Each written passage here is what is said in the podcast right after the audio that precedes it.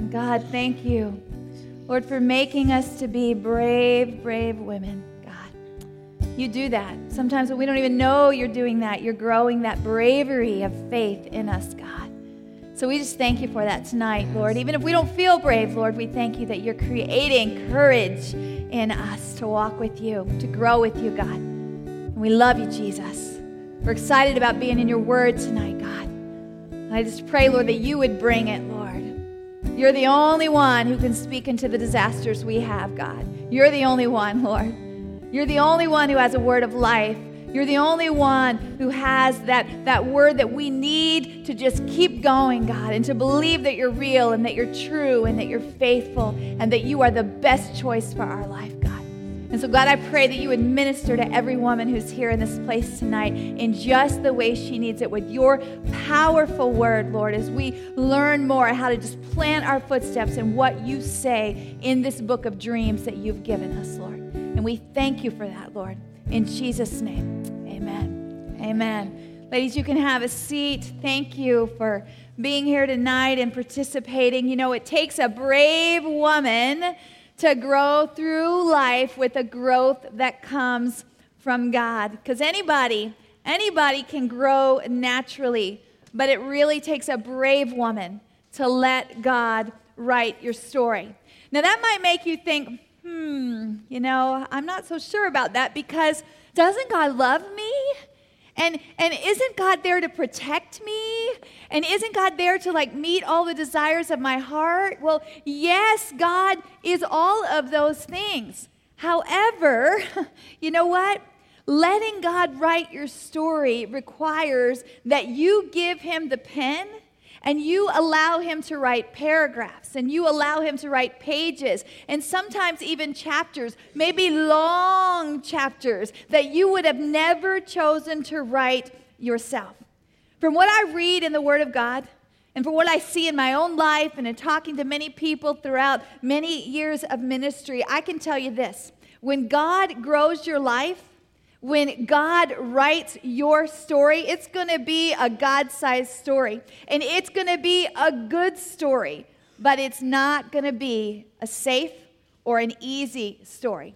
And so we need God to help us to lean into Him to be brave because He's the only one that can really give us the courage we need to grow with a growth that comes from Him. And you know what? Praise God, He is more than able to do just that, right?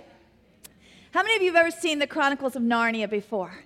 Seen the movie or read the book? Okay, I love it. I love it. One time we put up a, a, a sheet on our, our garage door and put a fire pit out there and some chairs and had a projector and we watched it in the neighborhood and neighbors came by and they joined us. It was, it was really fun. But, you know, that doesn't mean anything, but I just wanted to tell you that. So, anyway, um, but this in this story, there's this little girl, right? And her name is Lucy. And she has this conversation one time with Mr. Beaver. And she's asking Mr. Beaver about the great king lion Aslan, who really is a picture of Jesus. And this is what she says She says, Is he quite safe? Because I shall feel rather nervous about meeting a lion. And Mr. Beaver says, if there's anyone who can appear before Aslan without their knees knocking, then they're just, um, then they're braver than most, or else just silly. And she looked at him and she said, Then he isn't safe? Because she was really afraid. And he said, Safe?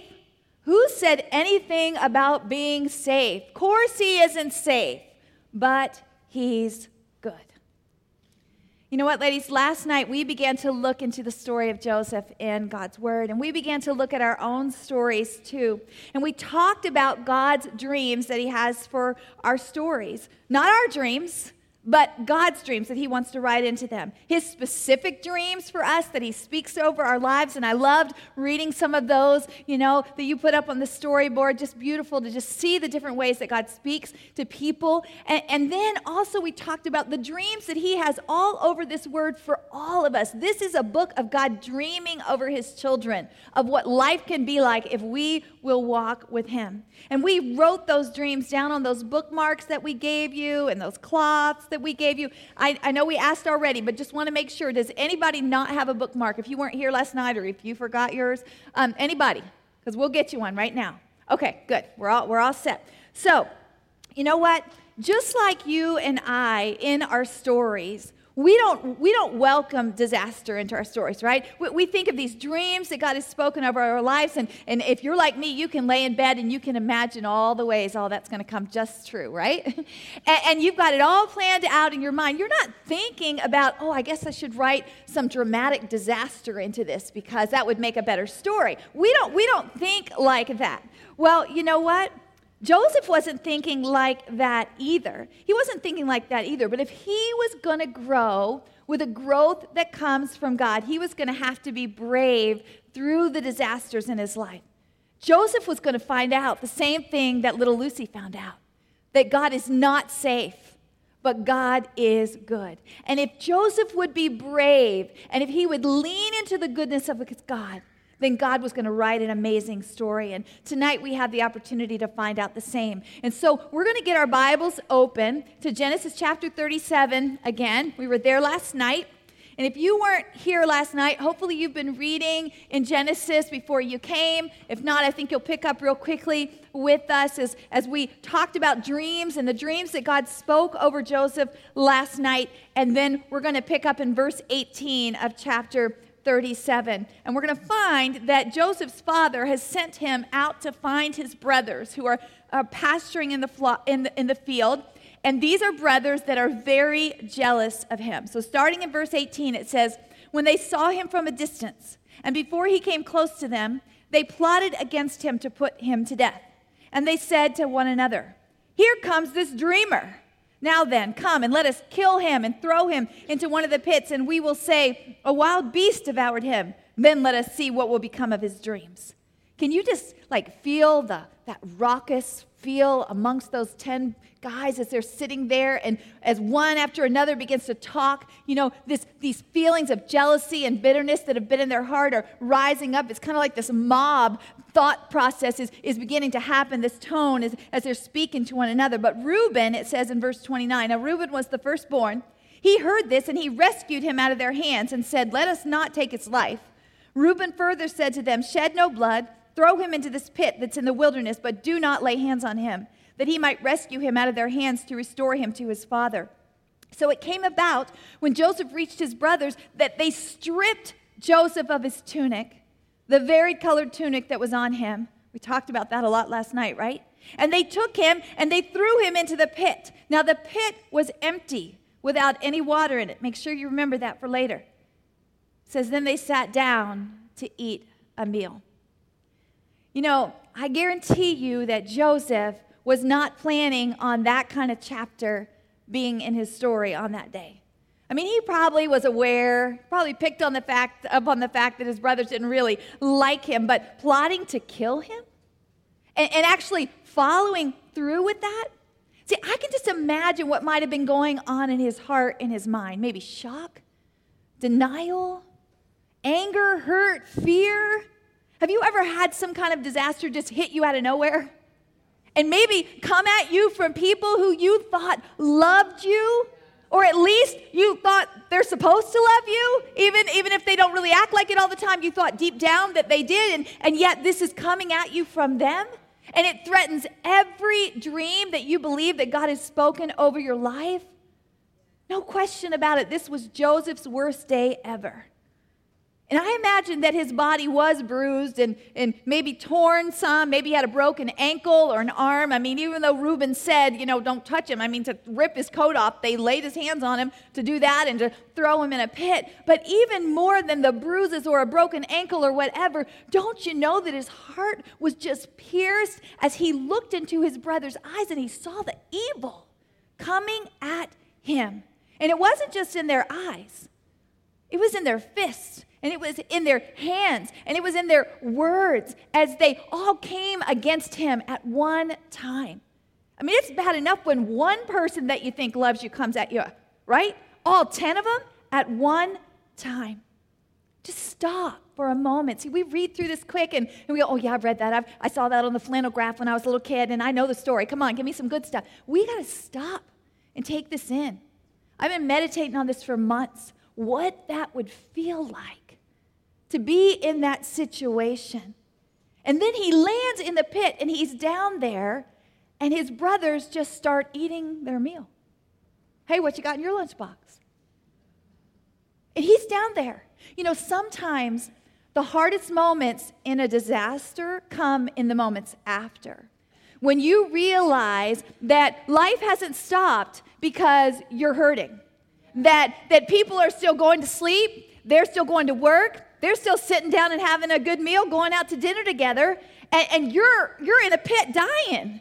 In fact, sometimes it's the very people who have, have done that to you, and, and they're just moving on, just eating their meal, and you're in the pit. They don't have a thought about you at all. Now, Joseph was a dreamer. We did talk about that a little bit last night. So I tend to believe that even in the midst of, of being down there, that probably there was little sparks of hope, you know? And, and don't you do that too? Like when you finally get settled down to, oh my goodness, what just happened here? You, you start trying to think in your mind how, how, how we're going to get out of this. And so he's probably thinking, you know, oh, okay, man, they just got really angry. It just kind of overtook them. Once they realize what they've done, one, they were just really hungry. Once they eat, they're gonna they're gonna realize what they've done. They're gonna realize how much you know they're, they're gonna have to answer to dad. They're gonna pull me up out of here. One of them's gonna speak up for me. Don't you know when you're just trying to survive that you've got those little sparks of hope going on for you? But keep reading with me because that was only disaster number one, ladies. We're getting ready to see disaster number two. Starting in verse 25, it says, Then they sat down to eat a meal. And as they raised their eyes and looked, behold, a caravan of Ishmaelites was coming from Gilead with their camels, bearing aromatic gum and balm and myrrh on their way to bring them down to Egypt. And Judah said to his brothers, What profit is it for us to kill our brother and cover up his blood? Now remember, Judah's the one in chapter 38 that we talked about last night that decided to not listen to the dreams, okay? And, and you'll see that in chapter 38. And so here he is. I wonder if some of that comes from the guilt from this, okay? So he says, Judah said to his brothers, What profit is it for us to kill our brother and cover up his blood? Come and let us sell him to the Ishmaelites and not lay our hands on him, for he is our brother, our own flesh. And his brothers listened to him. Then some Midianite traders passed by. So they pulled him up and lifted Joseph up out of the pit, and they sold him to the Ishmaelites for 20 shekels of silver. Thus they brought Joseph to Egypt. You know, any hope that Joseph had in the power of family died as he overheard this conversation start amongst his brothers. Maybe he wished they would have killed him because their actions were killing every dream he ever had known, every good thing he had ever known, every colorful stripe of favor that he had been wearing from his father, it was all gone. They were killing it all. And not only that, they were going to seek a profit from what they got. It wasn't enough that they had done it to him, they wanted to get paid for it. Oh my goodness. You know, on this most horrific day, Joseph went from favored son to a worthless slave. Or did he? Disaster, unimaginable, had shown up in the pages of his story. Who put it there? Who really wrote that into his story? You know, his brothers are going to tell the story one way. Keep reading with me in verse 29. It says, Now Reuben returned to the pit, and behold, Joseph wasn't in the pit. So he tore his garments, because see, he knew he's firstborn. he's going to have to answer. And, and, and then he returned to his brothers, and he said, The boy's not there. As for me, where am I to go? So they took Joseph's tunic and slaughtered a male goat and dipped the tunic in the blood. And they sent the varied colored tunic and brought it to their father and said, We found this Please examine it to see whether it is your son's tunic or not. Notice they don't even call him his brother. Then he examined it and he said, It is my son's tunic. A wild beast has devoured him. Joseph has surely been torn to pieces. See, Joseph's brothers decided to write their own version of the story. They wrote a lie to tell to their father to cover up their sin, or so they thought. But see, Joseph knew the truth. He knew exactly what had happened. The favor he once wore had been ripped away from him. He had been stripped of it, and now it was torn to shreds, but not by an animal like his brothers said, but by his own brothers who were acting like animals on that day.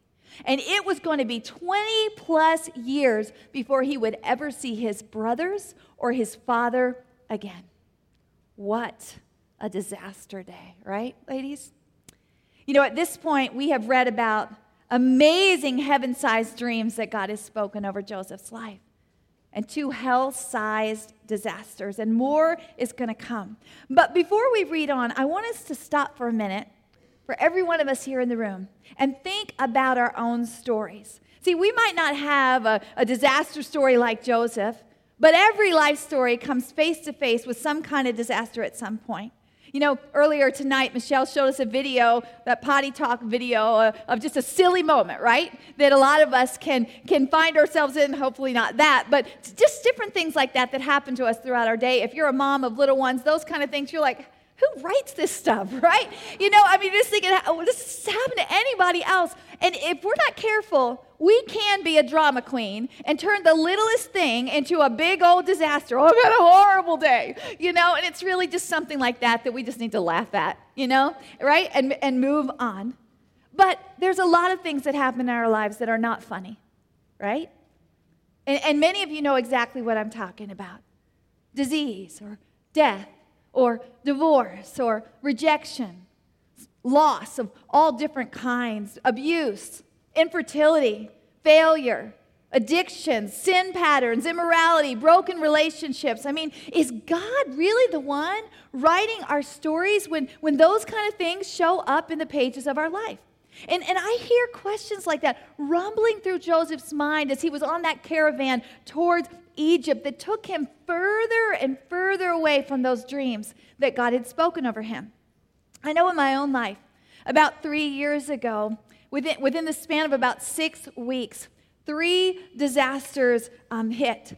One hit our family, one hit my husband's job and therefore our finances also and one hit this ministry. And, and I might not have been shackled on a caravan headed to Egypt, but I can tell you in the days and months that followed, my heart, my mind were reeling. I was crying out to God. I was stomping my feet for Him to do something and, and fix it. And, and all of these things just rumbling through, just, just asking God, you know, how does this reconcile with the dreams that you have spoken? Because I knew for sure that He had spoken, and I had been trying to lean into those, and then bam, bam, bam. What do you do with that? And see, the biggest question that a lot of times rises to the surface in that is why? Why, God? Why is this happening? And, and that why question, it's not just one question. That question grows bigger and bigger and bigger as the ripple effects just head out into all these other places in your life, right? That why question can be huge. Now, in Joseph's story, I've heard a lot of different answers to that question, why?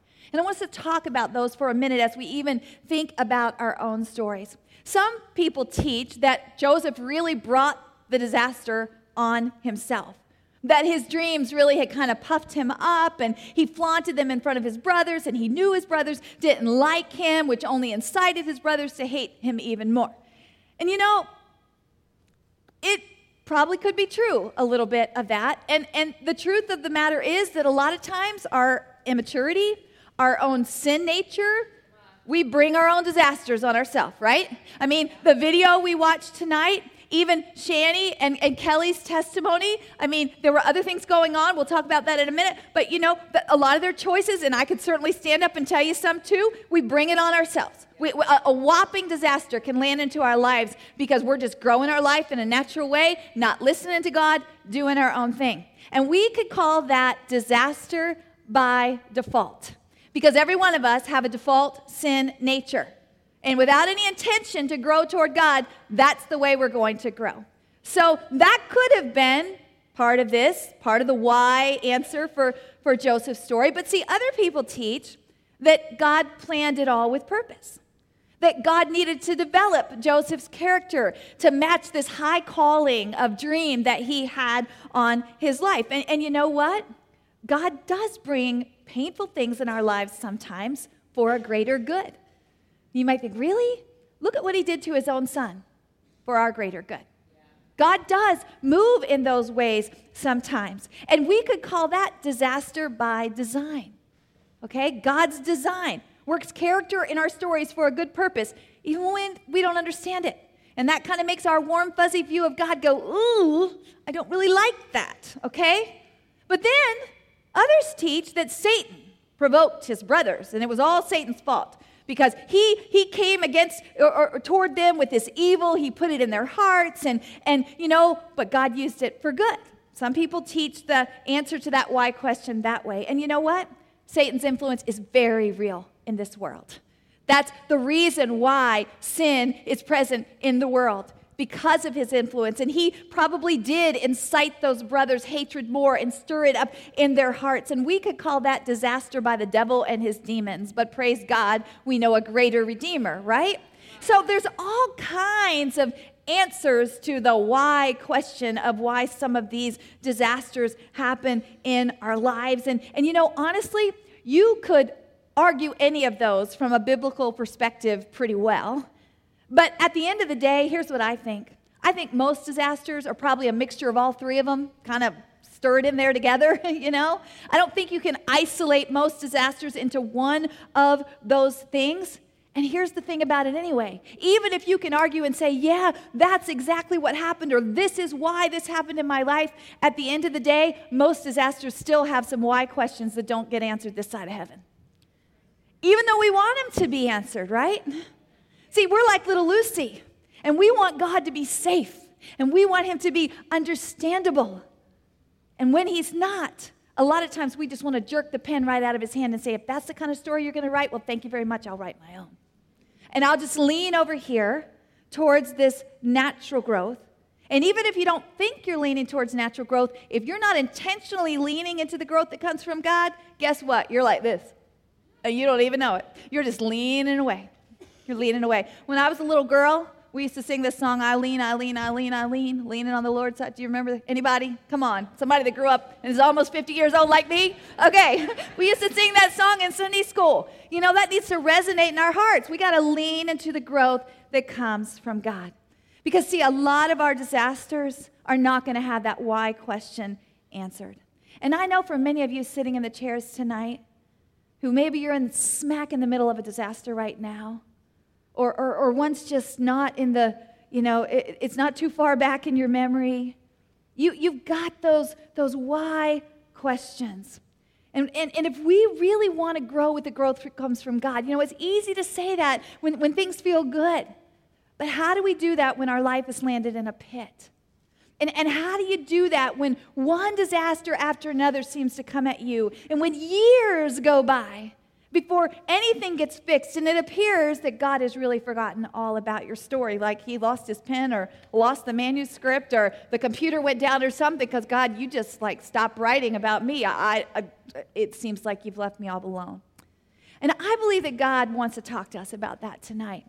And so, what I want to ask you to do, even if your, your mind and heart are reeling tonight with why, I want to ask you just to set that why question aside. I thought about bringing a couple blocks. One says why, and just say, can we just set that over here?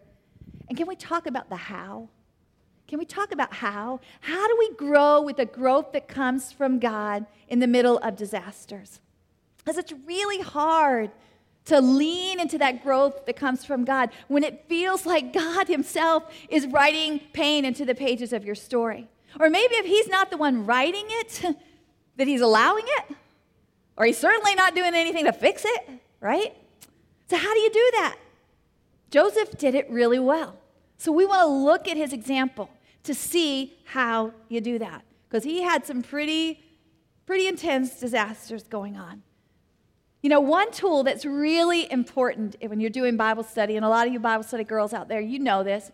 If God repeats something over and over again, it's probably like you as a mom going, Have I told you 20 times? You know, he, he's saying that because he wants us to take notice of it. Well, there's a phrase in Joseph's story that if you read through it, you probably started to pick up on. And the phrase is this that repeats itself over and over again. And God was with Joseph. See, we find that after Joseph was sold and taken to Egypt, he ended up as a slave in the, in the house of a man named Potiphar, who was really a pretty high ranking official. If you'll jump over to Genesis chapter 39, we're going to read a little bit about that. It says, Now Joseph had been taken down to Egypt, and Potiphar, an Egyptian officer of Pharaoh, the captain of the bodyguard, bought him from the Ishmaelites who had taken him down there.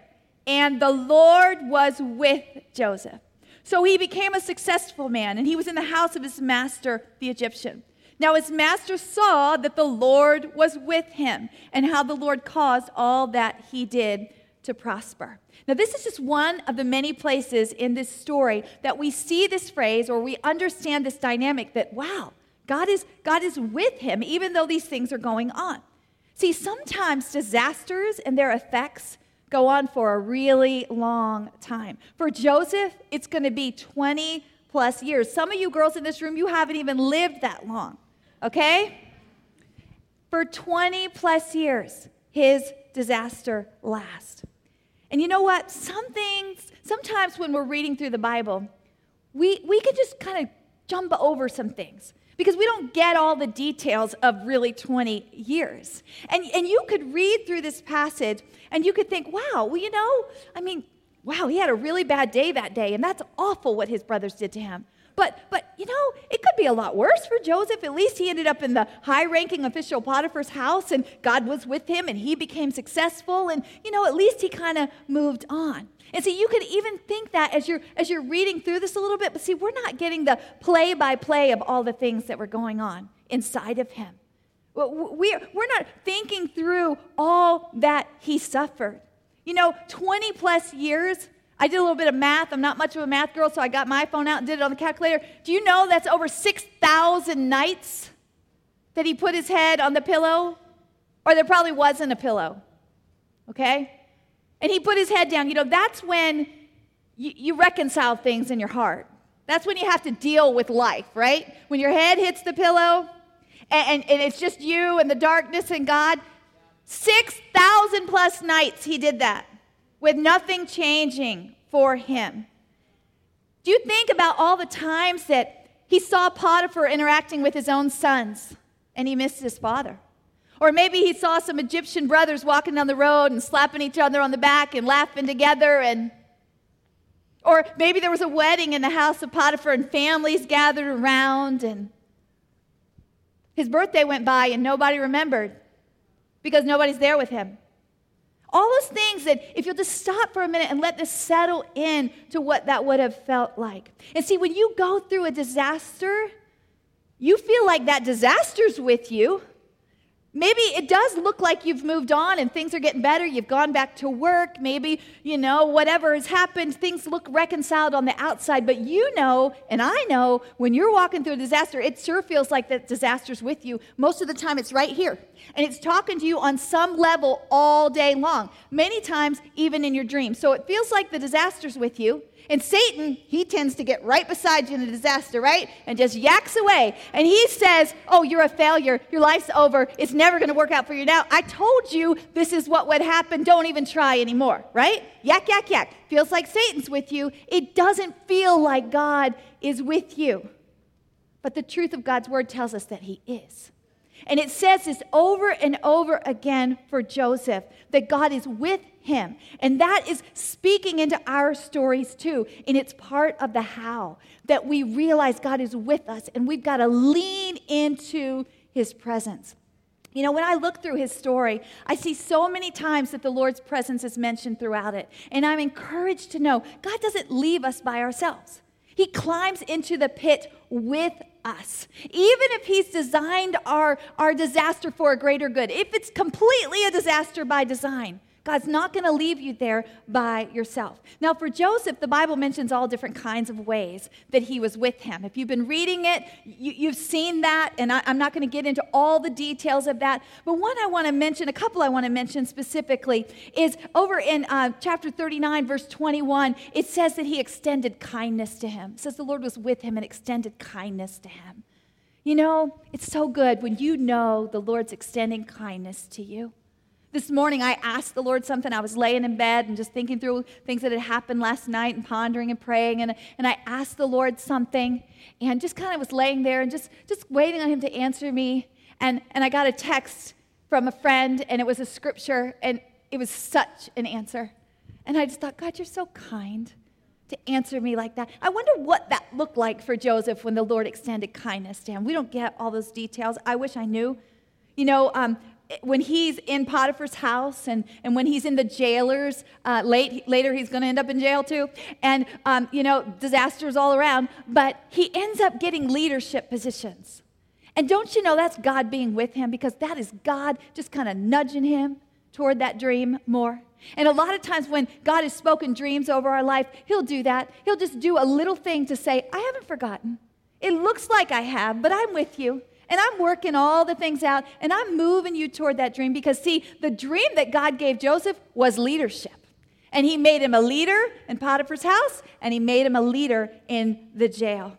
You know, in so many ways, and you can go and read it yourself to see all the ways that God showed His presence to Joseph. He did not protect Joseph from the evil. He did not pick him up off that caravan and put him back in, in Canaan and say, Naughty boys, you should have never done that. Let me tell your daddy the truth of what happened. God didn't fix it like that. He allowed it to go on. But you know what? He did show himself to Joseph more and more. And in the process, you know what happened to Joseph? He grew. He grew in a knowledge of who his God was. We're going to talk about this a little bit more in a minute. But you know, in Egypt, that was a super spiritualized culture. There were thousands of gods. The sun, the moon, and the stars were gods in Egypt. Pharaoh was a god. There were, were idol worshiping temples everywhere you turned. They had thousands of these idols that they worshiped and they believed. It was a super spiritualized culture. Super spiritualized culture. You know what? Joseph could have leaned into knowing that kind of God, but, but instead he got to know his God. He got to see how false those other gods were and to see how true and right his own God was as he walked through this disaster and had to lean into the only friend he had, and that was Christ Himself. See, a lot of times we want God to fix the disaster. And, and really, the tone of every time we come to God is God, just fix it. Just take me out of it. Just make it better. Oh, God, heal, heal, heal. I used to get so frustrated when I was a young adult and I was wanting to grow in Christ, and, and I really didn't know how at the time. And I would go to church sometimes and I would sit in these classes and they would have prayer request time. And everybody's prayer request was always just about people getting healed, like for physical infirmities. And I know that's important. I've dealt with some physical infirmities myself, and I know that's really important. But it was like I wanted to talk. I didn't even know it at the time, but I would be like, oh, because I would think, uh, there's got to be more to talk to about our great God than how bad we feel. Like, and so you you don't even realize that until he's the only friend you have. But say, see, sometimes, ladies, just examine your prayers.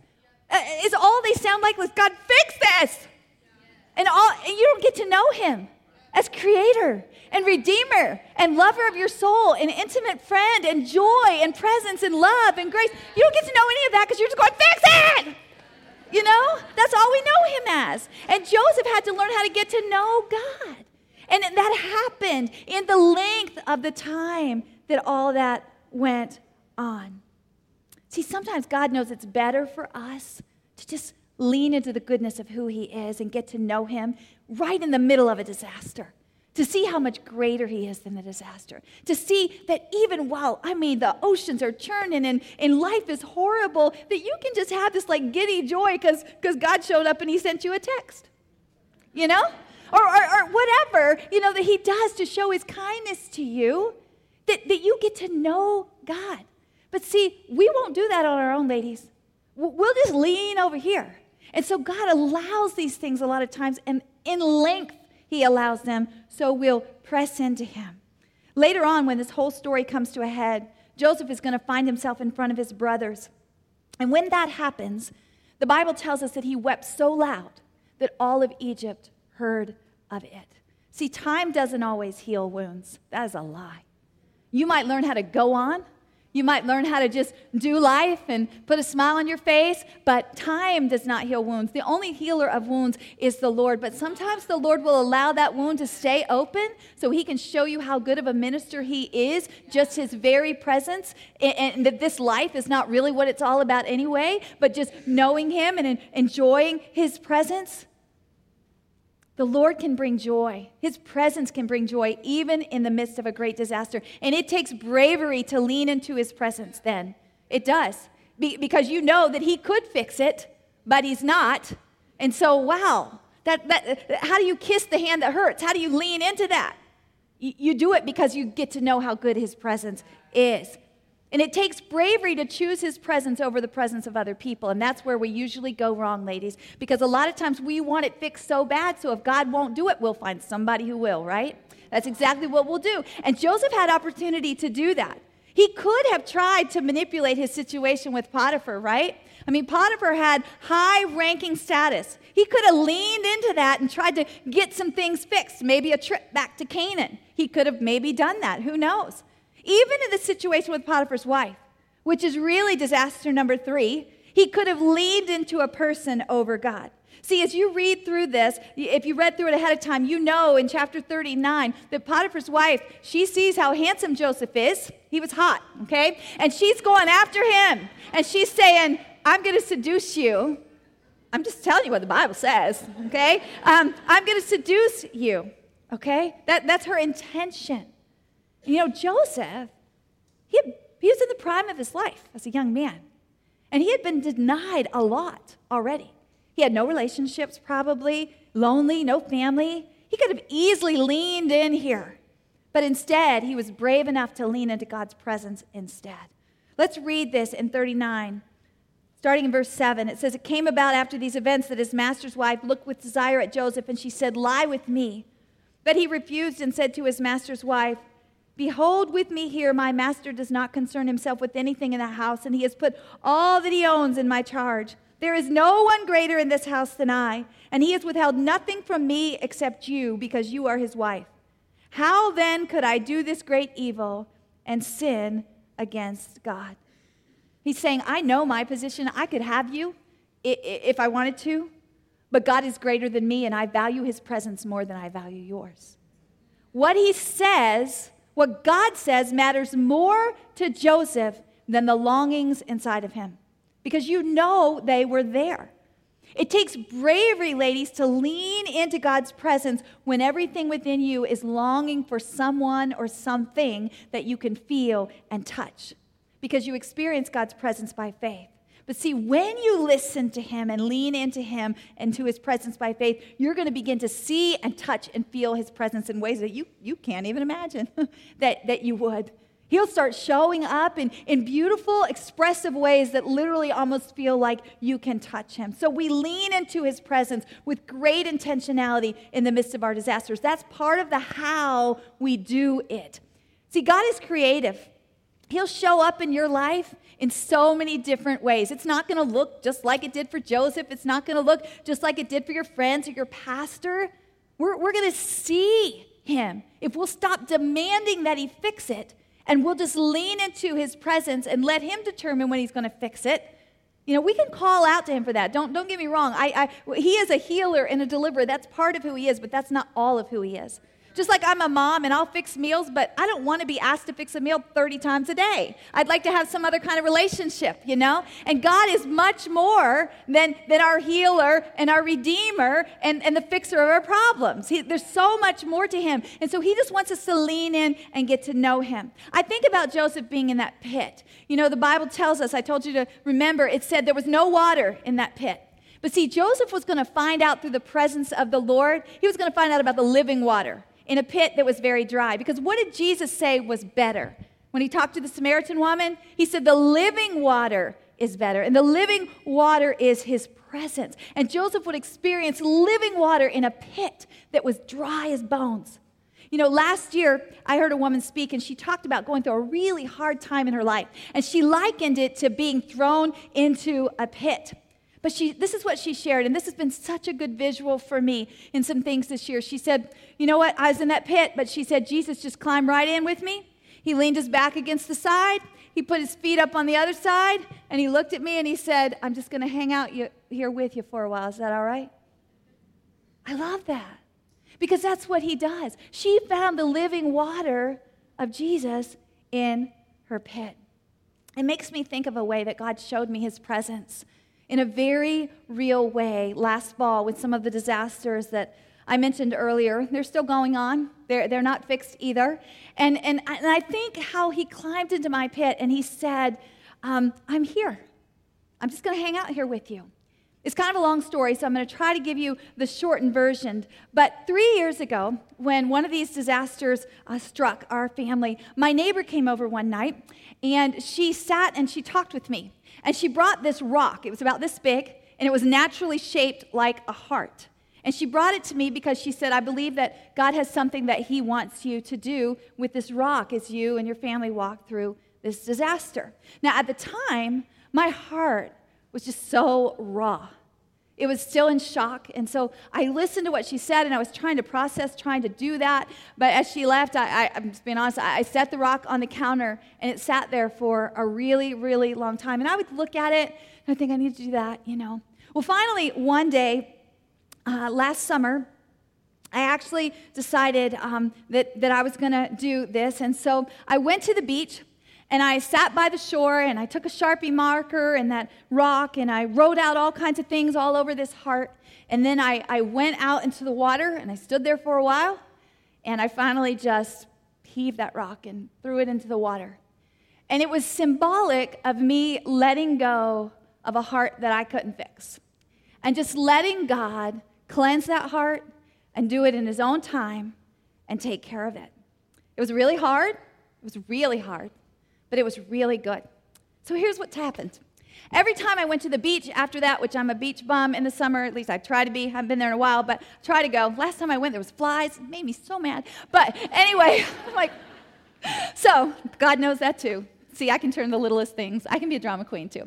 But anyway, so I, I, was at the beach. I'd go to the beach, and, and I started getting this idea in my mind. Oh, God, you're so creative. That's what you're going to do. You're going to let that rock wash right up by my feet, and it's going to be all cleansed, and I'm going to pick it up, and I'm going to go, Today's the day. You're going to fix this thing. I'm not kidding you. And, and, and I would look for this rock, and I would walk, if you've been to Fort Monroe Beach, you know it's like a and I would walk back and forth, but and, and I wouldn't let anybody know, but I was looking. I, I really had my eyes steeled for that rock. But I finally realized, Sharon, you're crazy, and you need to let go of that, and you need to let God write this story. So fast forward through that, and last fall we're um, at the Fall Bible Getaway that we host as a ministry. Our first one last fall is amazing time. I'd love to say come with us this year, but we're already full. This is a picture of the ladies that were with us last year, and we're looking forward in October to going again. Anybody out there that's going to be with us? Go woo! Yeah? Okay, we're excited about it.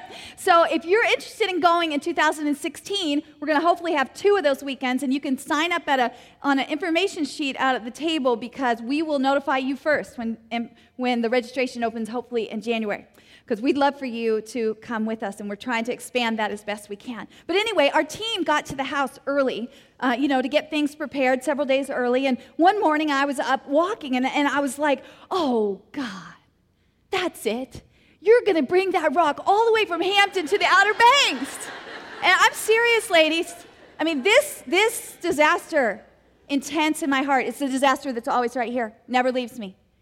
And, and I, I got crazy with it again. Like for two days, I'm, I'm going on my walk, prayer walk in the morning, and I can't think of anything else but, God, where's the rope? I know you're going to bring it. And finally, I just had to say, Stop it. You're crazy. Now, the only reason I can tell you guys that story is because I know you're crazy too, and you do crazy things like that. Okay? So, yeah, come on, come on. So, let all that go. The women came. We started having this amazing time, and God was speaking to a lot of us through the sunrises. In fact, the, uh, the, next picture is a picture of a sunrise that I took one morning while I was walking, and several of us were just sharing about sunrises throughout the weekend and just the different pictures that we were taking. Now, only my husband and a couple of friends knew anything uh, about this rock, but one morning, one of the women that was at the getaway, she came up to me and she said, I took this picture of the sunrise this morning. She said, it's incredible. And actually, she told me in the morning, she said, she said, I've got to show it to you. And later, I had to wait till later to see it. And when, when she showed me, I couldn't speak.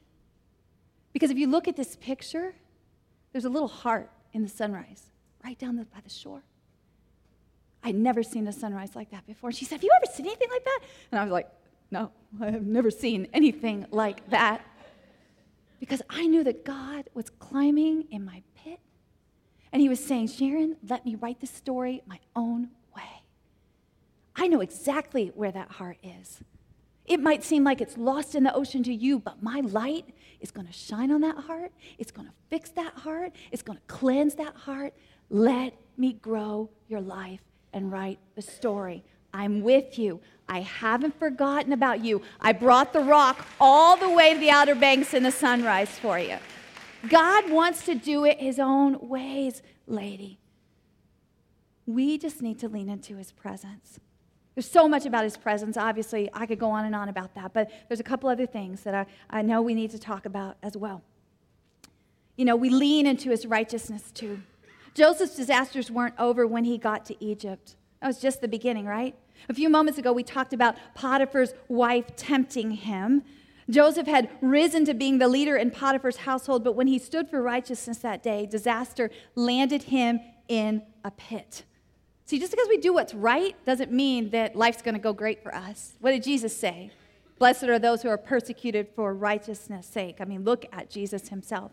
But chapter 39 goes on to describe it. I'm not going to read it all, but in verses 10 through 15, they'll be up here on the screen. But you can kind of just glance through that and you see that Potiphar's wife, she, she's, she's a bad woman. And, and she like manipulates the whole situation and makes it look like Joseph had tried to rape her because he flees from her. Literally, she's grabbing at him, and, and his, his, his garment gets left in her hands. Poor guy. I mean, these garments, you know, for him, once again, used against him. And she pleads rape.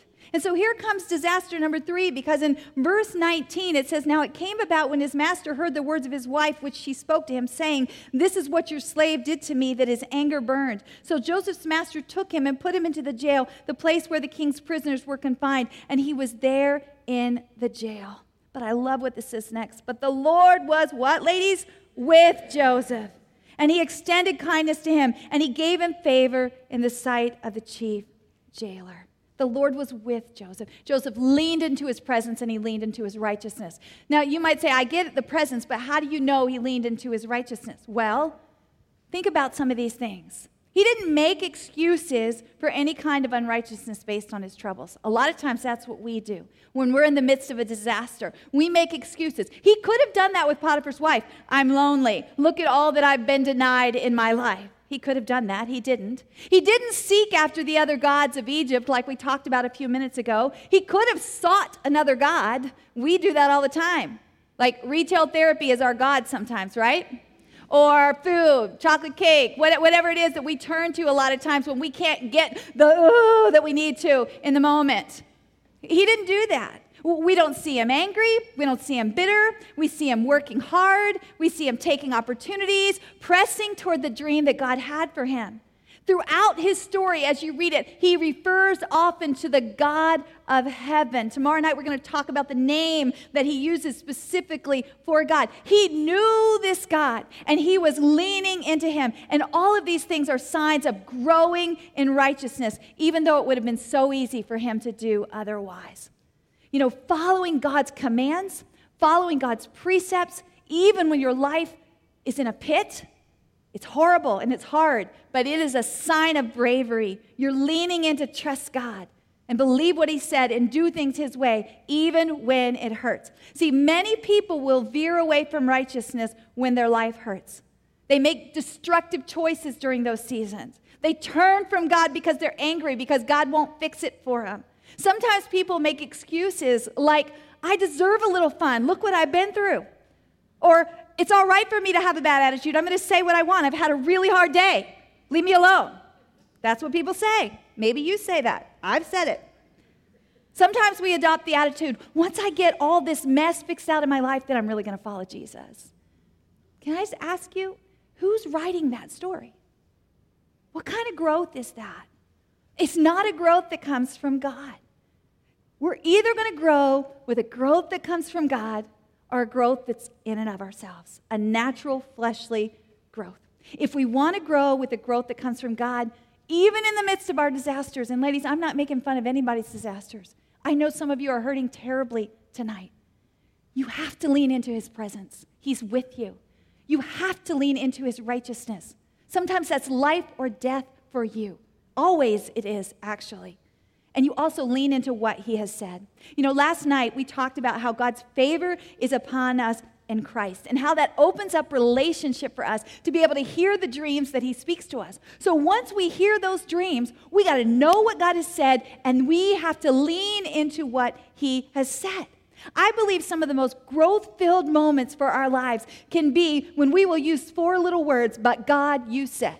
When your heart is breaking, you lean into God and you remember what He said and you say, But God, you said, right? When everything around you is messed up, you lean over this way and you say, But God, you said. You lean toward Him.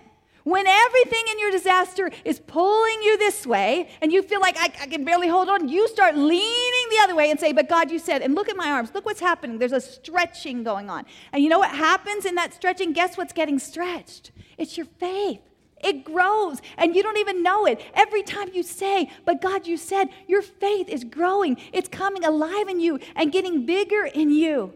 It refines you and tests you in those moments. And see, I want us to look in Psalm 105 because actually in the book of Psalms, they talk about Joseph.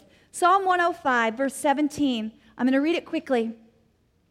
It says, He sent a man before them, Joseph, who was sold as a slave. They afflicted his feet with fetters. He himself was laid in irons until the time that his word came to pass. The word of the Lord tested him See, from the time that God spoke those dreams over Joseph's life when he was 17 years old till the time that they came to pass, and we haven't even gotten there yet, we'll do that tomorrow night, more than 20 years, this tells us in all that time, Joseph was being tested by that word. Now, that's not a test like you failed. No, not like that. Like a test, like a refining. Like a test, like let's see what's inside of you. Let's, let's purify you. This word from God refined him. But he had to know what it was, and he had to speak it over and over again. God, you said. I remember all those nights he laid his head on the, pill- on the pillow or non pillow. God, you said. You know, we already mentioned how disaster number three landed Joseph in another pit. This one, a prison pit. And while he was there, disaster number four happens because he helped another man uh, be delivered out of that pit. And he's thinking, oh, that's going to be my way out too. And guess what? That man, the cupbearer for Pharaoh, forgets all about him for another two years. In moments like that, ladies, when you've gotten your hopes up, it's so hard to lean in and say, But God, you said, I know you said. Because that word seems to mock you. But if you'll do that, that you're, you're, you're getting to that place where that testing is bringing out beautiful, refined, pure faith in you. Faith is not for wimps, it is for the brave. And God will help us to be brave, ladies, in the midst of the disasters that we go through. In these pits, God will transform us. Someone once said, A pit is a place of transformation or people in transformation, okay? If we'll lean in like we've talked about, God will transform us into moments of destiny, which we're going to talk about tomorrow night. But we're going to bring things to a close tonight. And I want to ask you to get out those bookmarks, okay? Probably wondering why were we so intense about you having them? I haven't even mentioned them the whole time. Well, here we go. I want you to get these bookmarks out, okay? And I want to direct us into a time of leaning, all right? Because a lot of us are going through some things. I mean, we could list things all night long of things that are disasters in our lives, things that threaten the, the dreams that God has over us. And earlier tonight, we asked some why questions. And, and, and I asked you, let's stop asking those why questions and let's focus on the how. How do you grow with the growth that comes from God when your life hurts? How do you not jerk the pen out of his hand and say, let me just write it myself? How do you do that? And, we, and we've talked through that and we said the answer to doing that is leaning. But you know what, as we finish this out, if I had that block, I'd bring it right back up here and I'd say, let's talk about why again. Because I know in some of your hearts you're going, why should I lean? Why should I lean? You need to lean because God is good. That why question has an answer. It's a solid, firm answer. He's not safe. He's not safe. And for some of us, that's news when we've always thought of God as warm and fuzzy. He's not always safe, but He is good, and His goodness goes beyond warm and fuzzy, takes us to places we can't ever imagine. The truth will tell you God is writing a beautiful story in your life, and you got to lean into that. You know, we've got these shirts this year, and God literally gave us this design for the shirt. We weren't planning on having a shirt. He put this in our hearts, and we literally scrambled to get something done kind of last minute. But He gave us this design because, see, you got to believe that God is writing a story in your life and that it's beautiful before you can ever see the beauty. That's why that's behind you. And you know what? This color, that represents the favor of God on your life. And you have to believe that, that you walk in that. You know, when Joseph's first disaster happened, what what what happened to the coat? His brothers ripped it off of him. He didn't have it anymore. You know, God might have allowed that chapter in his life, but it wasn't the last chapter in his story. God's too good for that. And he's too good to let your disaster be the last chapter either. And I want to talk to you about how Joseph had to move into a new kind of leaning. So get your get your imagination, put your thinking cap on with me for a minute like a teacher would say. You know how somebody puts a cloak on? You if you put your coat on in the morning, what do you do? You reach your arm here, you lean into that coat, right, to get it on and get it all snug. And don't you know that every morning that's what Joseph did? He put that coat on from his father, wrapped it around him. He felt so good. But what about the morning after disaster number 1? There was no coat nothing for him to lean on. He might have even been naked for all we know. He had to learn how to do a new kind of leaning and to a new kind of father favor by faith. He couldn't feel this coat. He couldn't touch this coat. He couldn't see this coat. Nobody else could see it. But he could lean into it every morning, noon, and night as he knew and leaned into the presence of God, the righteousness of God, the Word of God, leaning into the favor that God wanted him to walk in so tonight, we want to invite you to come up and to participate in a time of prayer. You've got those little cloths, and you wrote your dreams on them last night. If you weren't here last night, we wrote our dreams on, on the back of those cloths. And some of you feel like the favor of God has been stripped right off of you.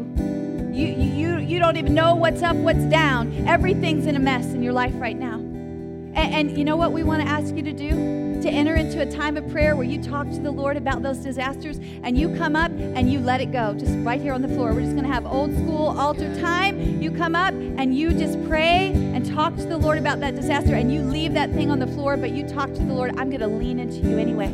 Even though I can't see it, it looks like everything's been stripped away from me. I don't have what would be the physical thing for me to see that you are for me. I'm going to believe it and I'm going to leave that here and let it go and I'm going to trust you.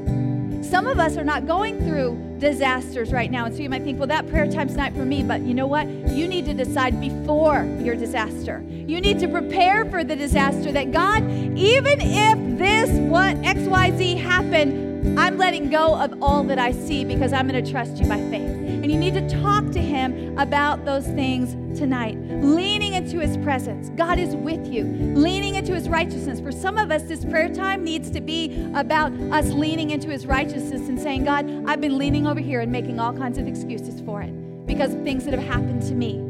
I need to know that I can have new life in you, and I'm going to lean into your presence and your righteousness and your words that you've spoken over me. And when you do that, ladies, you know what you can say in your soul? You can say it as well. I don't understand. I don't get it. There's a lot of why questions that don't have an answer, but I know how. And I can say it as well because my God is good. So we want to invite you to come. Our prayer uh, team is going to come and just be here. If you want them to pray for you, they can do that. Um, or, or you can come and just pray by yourself. We just ask that you just leave those cloths there if you mean it, right? If you're willing to let go and say, I'll lean into you, God, even when I can't see anything of this dream coming to be because you're good and I know it is well with my